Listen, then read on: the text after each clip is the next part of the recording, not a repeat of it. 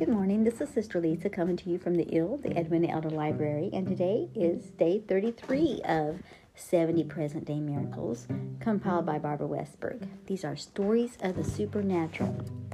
Page 109. Persistent Prayer and Pain, submitted by Deanne Little.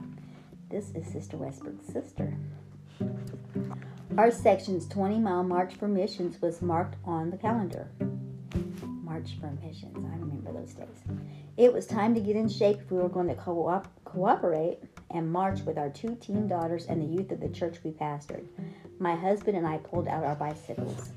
In the 1980s, Wagoner, Oklahoma was a safe place. We had no qualms about riding around our neighborhood day or night. No crime, no threats, no danger, but we forgot one thing dogs.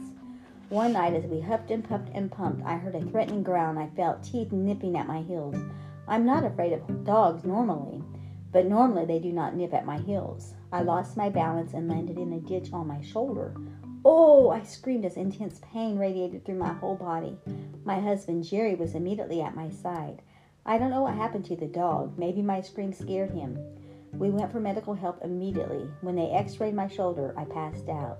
The doctor read the x ray and announced no damage. He prescribed a pain pill and sent me home. The pills ran out. The pain continued. A couple weeks later, I returned to the doctor. He gave me shock treatments in the area of my shoulder, more intense pain. We were pastoring a small home missions church. I was the only musician, so every service I played the piano, sang, and cried. The pain persisted. What does a Pentecostal do when she is in pain? She prays without ceasing and asks for prayer every chance she gets. For five months at a service, I asked for prayer. My teenage daughters were so embarrassed. Not again, mother. Do you have to go to prayer every service?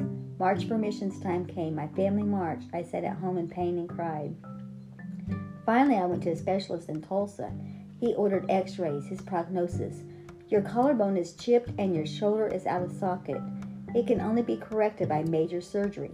Furthermore, you will have arthritis in that shoulder for the rest of your life. He also did what doctors seldom do. He criticized the first doctor. Shock treatments were the worst possible treatment for that injury. The cost of the surgery was estimated to be several thousand dollars. No insurance, no money. What were we to do? Keep praying and asking for prayer. Mother, not again. Yes, girls, again and again until God heals me. Mother, stop making a show of yourself. Girls, whatever it takes, I'm going to keep asking for prayer until God heals me. One Sunday night, I again went to the front for prayer. My husband anointed me with oil in the powerful name of Jesus. The saints gathered around and prayed. I lost awareness of everything but the presence of God. My husband said that as I worshiped, I raised and waved the arm that I had not lifted in six months. When the prayer ended, my shoulder was in place, the pain was gone. The next day, I cleaned out my kitchen cabinets. That night, I ached all over. I fretted. The pain is back. I wasn't healed, but I was healed. I was only sore because I had exercised muscles that had not been used for six months. At this writing, I am 80 years old and do not have and never have had arthritis. When God does a job, He does it right.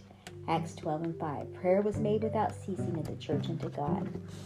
Now, I know these people. Um, like I said, it's Sister Westberg's sister. They um, they pastored, well, it says here in, in, Oklahoma, but I know that they also came to Kansas a lot when um, my uncle was the home missions director so I, rem- I remember from camps and stuff like that that they would come. And uh, of course, yeah, it was a lot longer. It was like at least 20 years, over 20 years ago, probably closer to 25 years ago. And so they were quite younger then. It's hard to imagine her 80 years old, but I know that's, can't imagine me almost 60. I'll be 58 in September.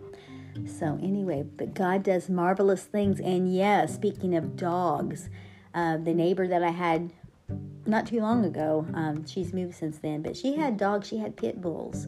And even though the yard was fenced, or supposed to be fenced, I was out in my yard one day and I, I hated even being working in my yard and they start barking and oh, growling and all that stuff. It just disturbs your peace, you know. That, like like Sister Little, I'm not necessarily scared of dogs. We've had dogs through my life. We had some pets, and when I was in activities, I you before that we had a, a, a uh, we had the Eden, the Eden, can't even talk. We had the Eden um, I can't remember the whole thing, but it's talking about we had where we had pets and children come in for like pet therapy, and we had a trained dog, a dog that did its pace. I had to do the paces with it. I worked in activities, and I had to have it um, to shake hands and sit, and you know the the different um, things that he went to obedience school. And I had to every night when I went into work, I had to put him through those, and I take him around to the residents and um, the ones that was needed pet therapy and. Um,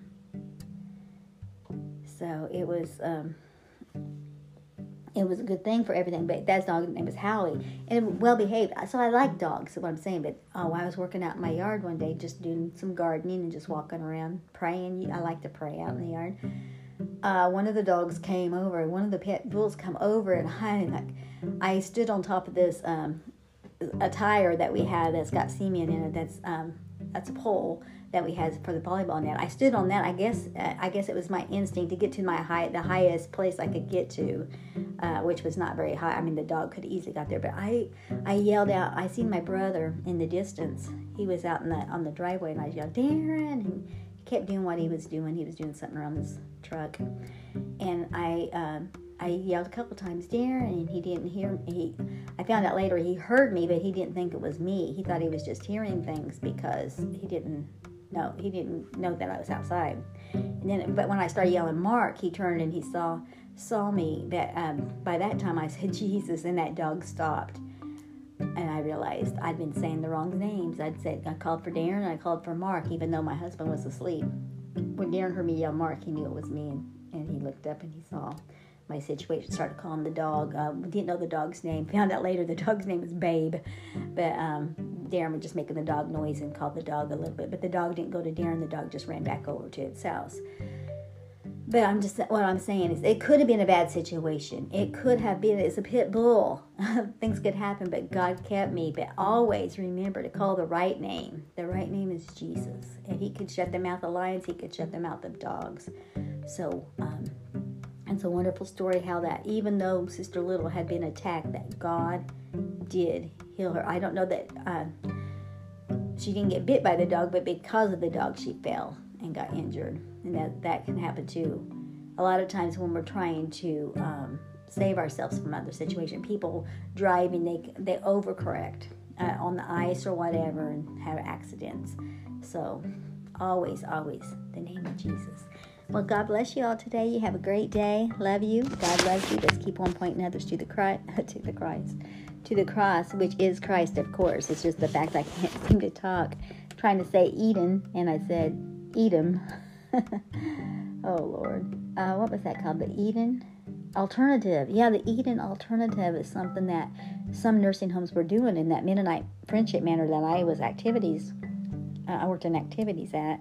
They had that, and they they um, had that. Like I said, they had that uh, dog, that trained dog, Howie. He was a yellow lab and they also had a cat, but I don't really, I don't really remember the cat that much. I didn't do anything with that. They had um, caged animals. They had aviary birds. They had um, hamsters, guinea pigs. Um, trying to think what else they, uh, what else they might have had. Um, I know they had a little garden area where the people can make um, could grow plants from seeds. You know, of course, they had a chapel and have online. I mean, online, not online on campus, church services. Um, it was really a nice place. I really liked Mennonite Friendship Manor. But anyway, here I am rambling. But any anyhow, I keep saying that, don't I? Uh, I was getting some text while I was trying to talk and just distracted me as well. Y'all have a great day. Um, share your stories. God bless you. Bye bye.